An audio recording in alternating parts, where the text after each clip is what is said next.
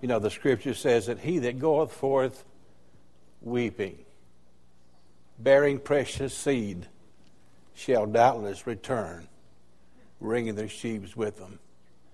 Perhaps this might be the missing thing in our society, perhaps in our lives. Sometimes we think if we get the plan just right, God's got to honor it, but He doesn't have to. But God blesses hearts through broken hearts. Through broken hearts. Thank you. I recall uh, when Sandra, my first wife, as you know, she died 2003. And of course, God gave me Camille in 2000, last of 2005. But I remember being off in a revival meeting one time, and and I came home. I had to come home for a couple of occasions for the association, and I was going to return. And I got home on a Wednesday, I believe, and Sandra said, uh, "You know, I've been praying about our neighbor two doors up," and said, "I called and made an appointment to visit with her." And she said, uh, I went up and she said, I had all my four spiritual laws and I had, my, had to have a full and meaningful life and I had my New Testament all marked. And she said, uh, but when I got there and then she said, about all I did was weep. But she said, I was able to get it out. And I said, she said, I felt so bad that I just wept. I said, well, what happened? She said, um, she invited Jesus into her life. And I said to her, How old are you? And she said, I'm 41. And she said, Why have you not become a Christian before now? And she said, Sandra, nobody ever came in my home and wept over my soul before.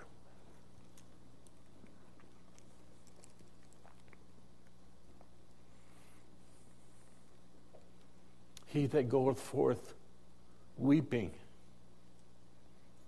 Jesus said about him as he looked over Jerusalem and he saw the people as sheep having no shepherd. And it said, He wept. He wept. I know being in Uruguay, uh, I've been there a few months and did something that missionaries had been there 15 years and never done. They had done, never done a Spanish funeral. But the little church I was trying to serve up on the Brazilian border, we had two deaths in three months. I didn't know enough Spanish to even tell the people I was sorry. I didn't have the words, and I recall going with the, to the uh, hospital to, with a young man who was in the military, and his dad had passed away.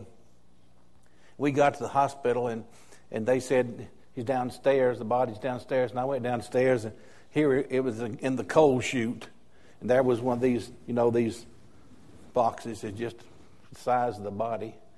And we lifted the top, and the flies flew everywhere. And there he was with a, had a tracheotomy, and uh, his eyes were still open. And his son stood there and looked, and I looked, and I said, Lo siento, no puedo expresar mis I'm sorry. I can't even express how I feel. I can't even express to you my hurt. He looked at me and said, Pastor, no importa. That's not important. You're here and you're weeping with me. Doesn't take an awfully lot. Doesn't take an awful lot, but just because we care, as someone has said, people don't care what we know until they know that we care. Thank you. You bless my heart. It's so good to be with you today. I look around and see some of your faces I haven't seen in a while, and some of the faces I've seen too often. Oh, no, no I, I love the faces that I see, and I love Larry and I love Ellen. And, and uh, this morning I was able to see Brother Louis V. Hahn. You know, he was on the committee that brought me here. So if you got some problems, you need to talk with him. He was uh, gracious. He's always been gracious to me, and I, I appreciate that. And thank you uh, for the joy of being with you this morning. We have been listening about decision making. I'm sure everybody's always made the best decisions. Huh. My, my, my. Life is made up of decisions. Someone said that, that we have to make 5,000 decisions a day. And you know, that, that's sort of encouraging. I figure out of 5,000, I must at least make one. So, something to rejoice about. But the Word of God teaches us uh, that, how to make good decisions. Sometimes we, we uh, don't know between what's right and wrong. But I submit most of the time we do. Most of the time we know what we ought to do. But just finding motivation to do it. Sometimes I need a, a challenge. Well, Paul knew that because he, he said, The things I would do, I don't do, and things I ought to do, I do not. Oh, wretched man, who shall deliver me from this body of death? He says, Thanks be to Christ who give us, us a victory. But oftentimes, Paul doesn't just tell us, and he never he doesn't tell us something that's, that is principle, but he always comes with practical. And, and in the book of uh, Philippians, he's been talking about some principle things, and then he comes down to some practical things. And I want you to turn with me to the fourth chapter of Philippians, Philippians chapter 4, as we uh, will read verse 8 and 9. Philippians 4, 8, and 9. And Paul is a good preacher. He says, finally. But you know what that means? That doesn't mean he's about to quit. But he'd say, he'd say, this was, the bottom line is this. He's told a number of things, but he said, here's the bottom line. Finally, brethren, whatever is true, whatever is noble, whatever is right, whatever is pure, whatever is lovely, whatever is admirable, if anything is excellent or praiseworthy, think about these things. Whatever you have learned or received or heard from me or seen in me, put it into practice, and the God of peace will be with you. You have heard, as the news that I, as I have, that by uh, the first of the year, all the military will be out of Iraq. We're coming, they're coming home. They are uh, uh, whether the job is finished or not, that, that would not be our decision. But they're withdrawing the troops. But you know, this morning, we're in a battle, not to flesh and blood. We're in a battle, however, in which the foe will never withdraw his troops. You and I are in a, in a battle. The battle is not, as uh, the scriptures tell us, is not with flesh and blood, but against principalities, against powers, against wickedness in high places. And so the battle is not taking place for us out there with flesh and blood. The battle is right here, right here. God has given us a wonderful thing called the brain. And as we are told, it weighs about three pounds, but I was reading some time ago that there is more capacity in that brain than, than they could fill all the Library of Congress, 17 million copies could be put into that computer here. It's a wonderful, it's a wonderful instrument. And how, how we use it, how we use it to make decisions determines life, for, for life is, is, is full of decisions. And young people and children and adults, I want to be very practical this morning as I possibly can be because I think this can be of help to you. It's been of help to me. When I was uh, 12 years old, 58 years ago, 57 years ago, I received Christ as my Savior and Lord. I went to school the next day and I thought, wow, everything's going to be just great. All those people I didn't like, I'm going to like, and all those people who, who, who, who've been a pest to me, and I went and found that everybody was just like I had left them. And I found out all week things, you know, things, my surroundings didn't change. My surroundings didn't change. Well, that next Sunday, when they gave the invitation, I was back down. I came down. I wanted to rededicate my life. I, and I did that so many times, I know my mother and dad got ashamed of me. Or they thought that they, they'd raised the worst kid in the world. But I kept coming down, making rededication of life, making rededication of life. I remember the first passage of scripture I read, the, uh, memorized was, was Romans 12, 1. I beseech you therefore, brethren, by the mercies of God, that ye present your bodies a living sacrifice, holy, acceptable unto God, which is your reasonable service. And I did that. Boy, I presented my, I presented my body, I presented my body over and over, and I didn't go ahead and learn the second verse.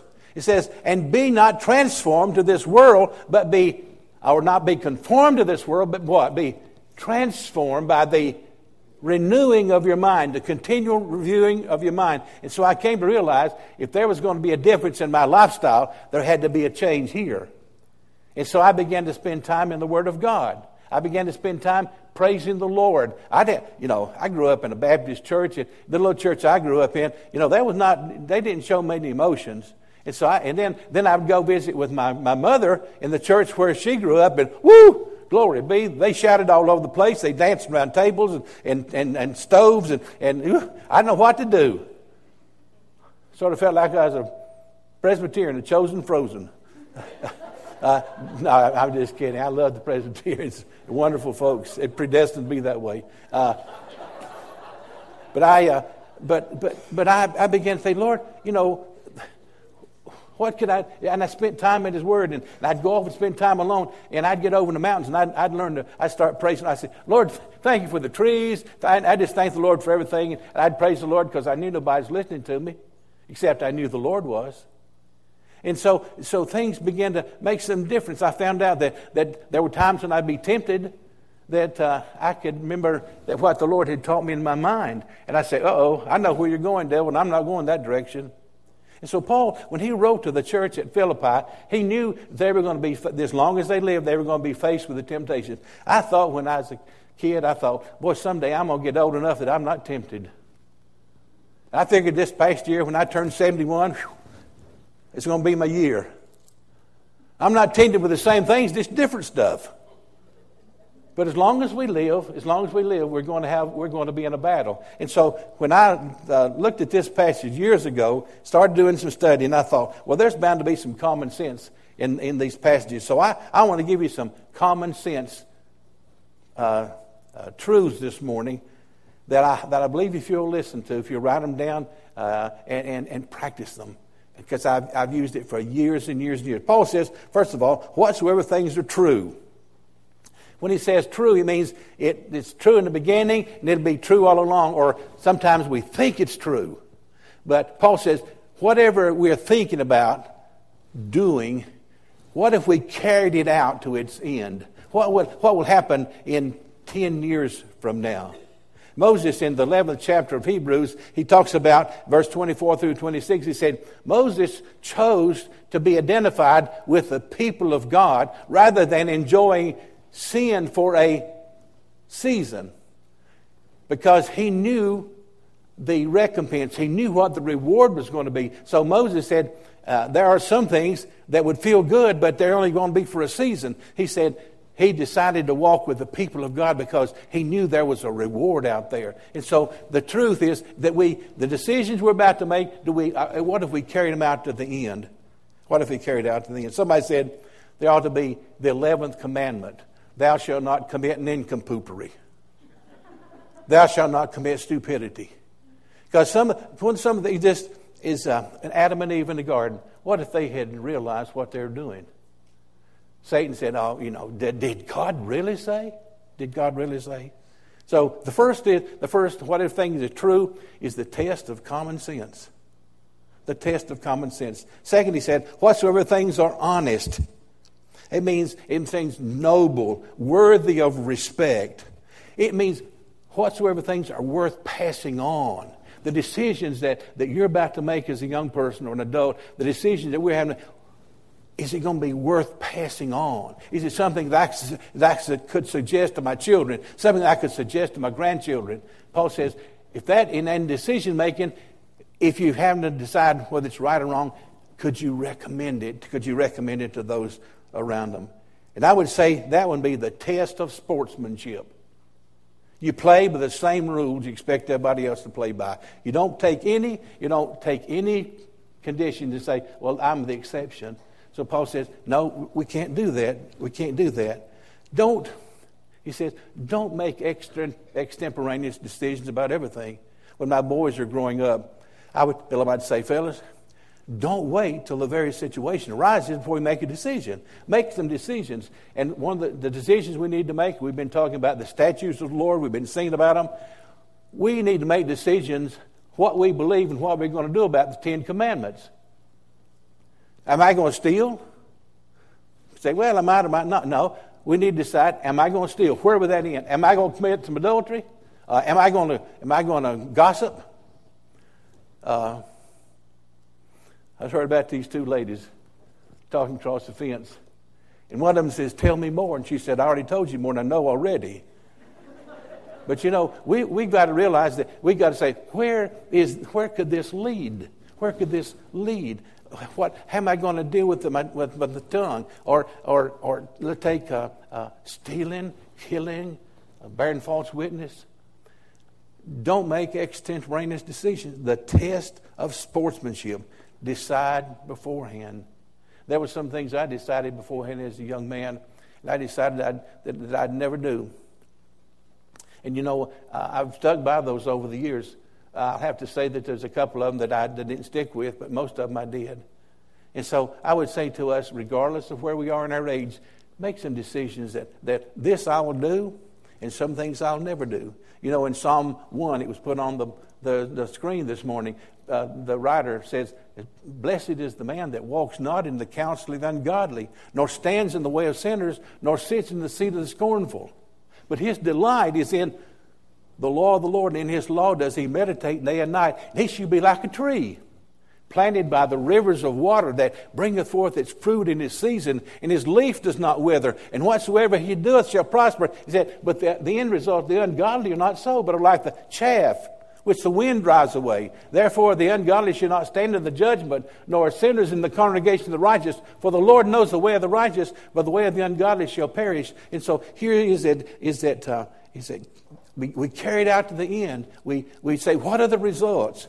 Uh, don't let it be extemporaneous, but make some decisions and, and, and live by them. Then he says, whatsoever things are just, whatsoever things are right. Someone said, this is, this is the test of our best self. They would say, I could really do it if I wanted to. Or uh, there's also a careless self about us. There's a greedy self. There's a passionate self. Jonathan Edwards is probably the greatest brain that that America ever produced. He said this Resolve, every man ought to do right. Second resolve, he said, I will, whether anybody else does or not. He finished, he began his college training at age 13. By the time he was 30, he was president of Princeton University. He was a brilliant man, but a man who, who, who made a commitment I will live for God, whether anybody else does or not the test of our best self, our best self. Augustine, great, great man, but a wicked, wicked young man. He would, he would, uh, he would commit adultery, and he'd say, "Oh Lord, make me pure, but not today." He'd, he'd be tempted to, to steal, and he'd say, "Lord, make me pure, but not today." Finally, there came a point he had to say, "It's got to be today." Had to make a decision. Am I going to be that kind of person? And so the challenge is for us is use the, use the test of our best self. There is a wonderful thing in your life. There is a best self. For you see, every one of us is fearfully and wonderfully made. Some of us are more fearfully than we are wonderfully. But, but each one of us. And, and you see, Paul is writing to these folks at Philippi. He, he said, I want to leave, God wants to leave all the options open for you. What sin does, bad decisions, reduces life's options. And God says, I don't want my options to be reduced. My son Brian, back when he started in, in law enforcement, his desire was someday to be uh, FBI. And he said, You know, I got to make sure that number one, that, that I don't ever have a felony in my record, because if it is, that, that marks it out. He also realized later on that he couldn't because FBI had to have 20/20 perfect vision. He didn't, so that sort of ruled it out. But see, God had other things in store for him. But there's some things, there's some things that, that, that we can't be a part of because sin reduces life's options. And God wants us to make good decisions. He wants to make good decisions. Then there's the other test. As Paul says, whatsoever things are true, whatsoever things are honest, whatsoever things are just. And he said, and then um, whatsoever things are pure, holy. What, what, that which could be shared before the Lord.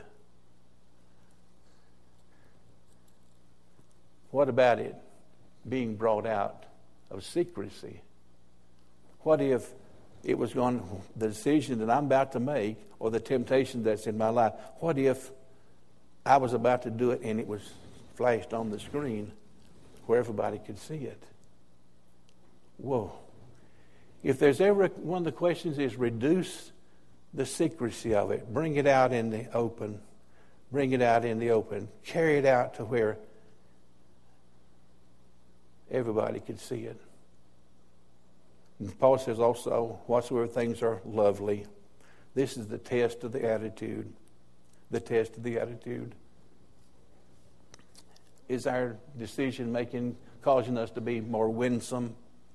When people fellowship with us, do they go away saying, Boy, wasn't that encouraging? Wasn't that encouraging? Aren't they encouraging? And we live in a world that needs to be encouraged.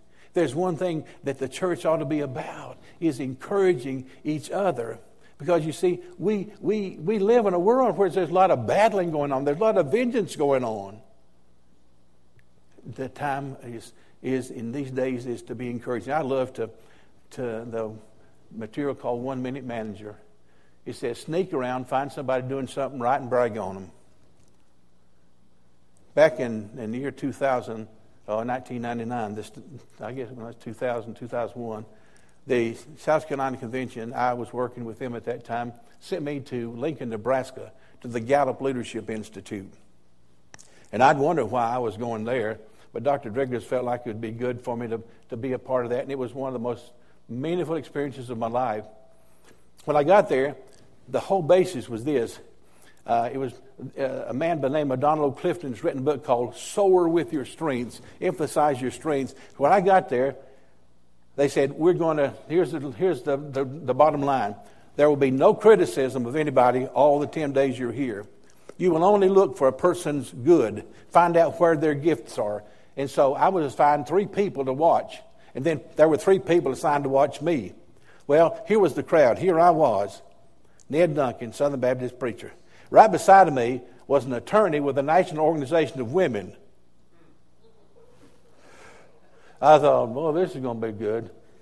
Went on around the line. Here was a comptroller down at the Hilton Head. Then here was an attorney for Disney World. And Southern Baptists had just voted that year to boycott it. And then here was a, an architect from Disney World. Here was a fellow with a uh, Exxon Petroleum. And it went all around all these important people. And then they introduced me as this is Ned Duncan, Southern Baptist preacher, works with South Carolina Baptist Convention. Could, I can just see, glory, don't let them say what they're thinking.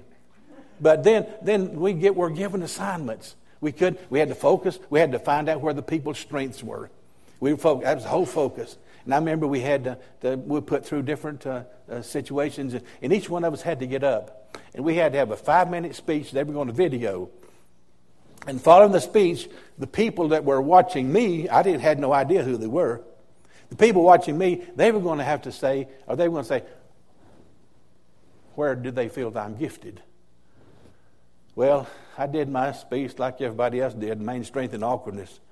But I shared basically some, some stories about, uh, you know, uh, about where I grew up and that my dad was a man who focused on, on my strengths. He, he believed that boys are more important than cars or boys are more important than, than, than houses or, or things that were broken. And when I got through, they had, okay, you three who've been watching Mr. Duncan all week, I think we'd been there three or four days. And the guy on the back was uh, one of the architects from Disney World he said, uh, Sir, do you ever do any suicide counseling? I said, Well, I probably have, but I don't know that, uh, that it specifically knew about it. It probably has come up, probably have. He said, Well, he said, uh, You ought to, because he said, you made me want to live today.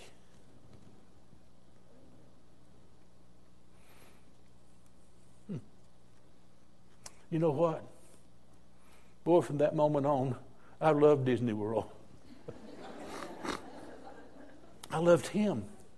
And then the now lady, National Organization of Women, she said, I've been watching you all week. And she said, uh, I think I would enjoy being around you. You seem to be a compassionate person.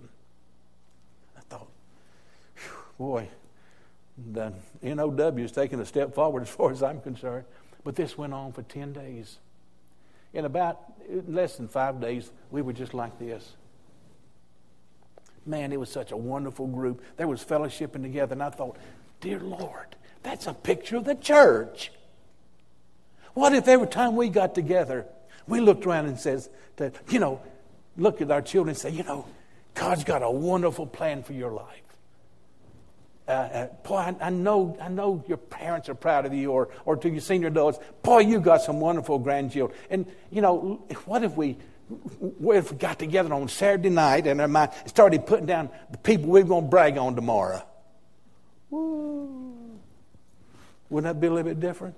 But I'll tell you what, it would change our lives because it's more blessed to give than to receive. Paul says to the church, whatsoever, whatsoever is, is uh, lovely, what is winsome, whatever is winsome. Then he goes on, our time is slipping away, whatever is a, is a good report. The, the test of foresight, walking and talking uh, the same thing, uh, looking forward. Who, uh, where would I be in, in 10 years if, if, if, what about this? Is this report good enough? But I want to pass it on.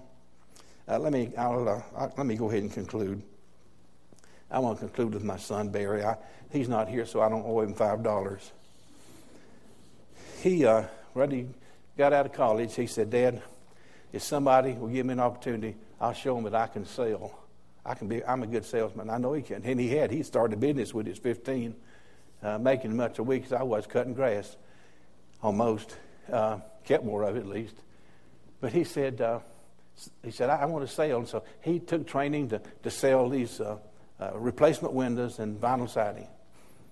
And um, he said, Dad, this is good product. And so after two weeks, they put him in the community with a salesman to do some on job training. And so this was on Monday. So they went in and and uh, the salesman said uh, to the people, you know, you're, you're fortunate that we've already sold three houses here in this community, and you're the fourth one, and you are going to get a special deal. And he went through and made the sale and got back in the car. Barry said, You lied to that family. He said, mm, What do you mean you lied? He said, well, You hadn't sold a thing in this community. He said, Well, son, that's part of the sales pitch. Barry said, I'm sorry, I can't do that. He said, Why can't you? He said, That's a lie. And I can't do that. Man said, Well, if you're going to sell, you probably need to. Barry said, so he came by my office on Tuesday morning. He said, Dad, I quit that job.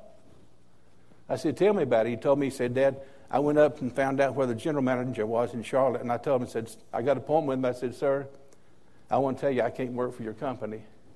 In fact, he said, I wouldn't work with you if you gave me $100,000 a year. He said, Why? He said, Listen, he said, you put me to this man. He said, he went and told a lie to these people trying to sell those windows. You got good windows and good vinyl siding. You don't have to do that. And the man said, Well, son, after a while, it won't bother you. He said, I know. Probably after a while, that won't bother me. Then maybe after a while, I think it's a little all right for me to run around a little bit on my wife. Who knows? I might start hating my neighbor. I might end up committing murder. He said, Sir, I'm sorry. But if this is all the job I can get, I'll do without a job. And he said, I want you to know I'm not, I can't give you a, a, a, a leave of absence. I'm quitting today. And he said, I got up and started to walk out. And he said, Dad, the man said, Son, if you ever need a reference, I'll give you one. I'll give you one. He will not have the job he has this morning. I don't believe had he not been willing to say, I can't do that, I can't do that. To us this morning, God has so many wonderful plans for our life. He has so many wonderful plans, regardless of where we are. I'm, I, I, I think this morning, I'm 71 years old. I ought not to be enjoying this. But it's as much excitement as if the, when the day that God called me. Because you see, every day, there's some things I can't do. You saw me stagger up here. I got a, I got a brace on my leg. I got a drop foot.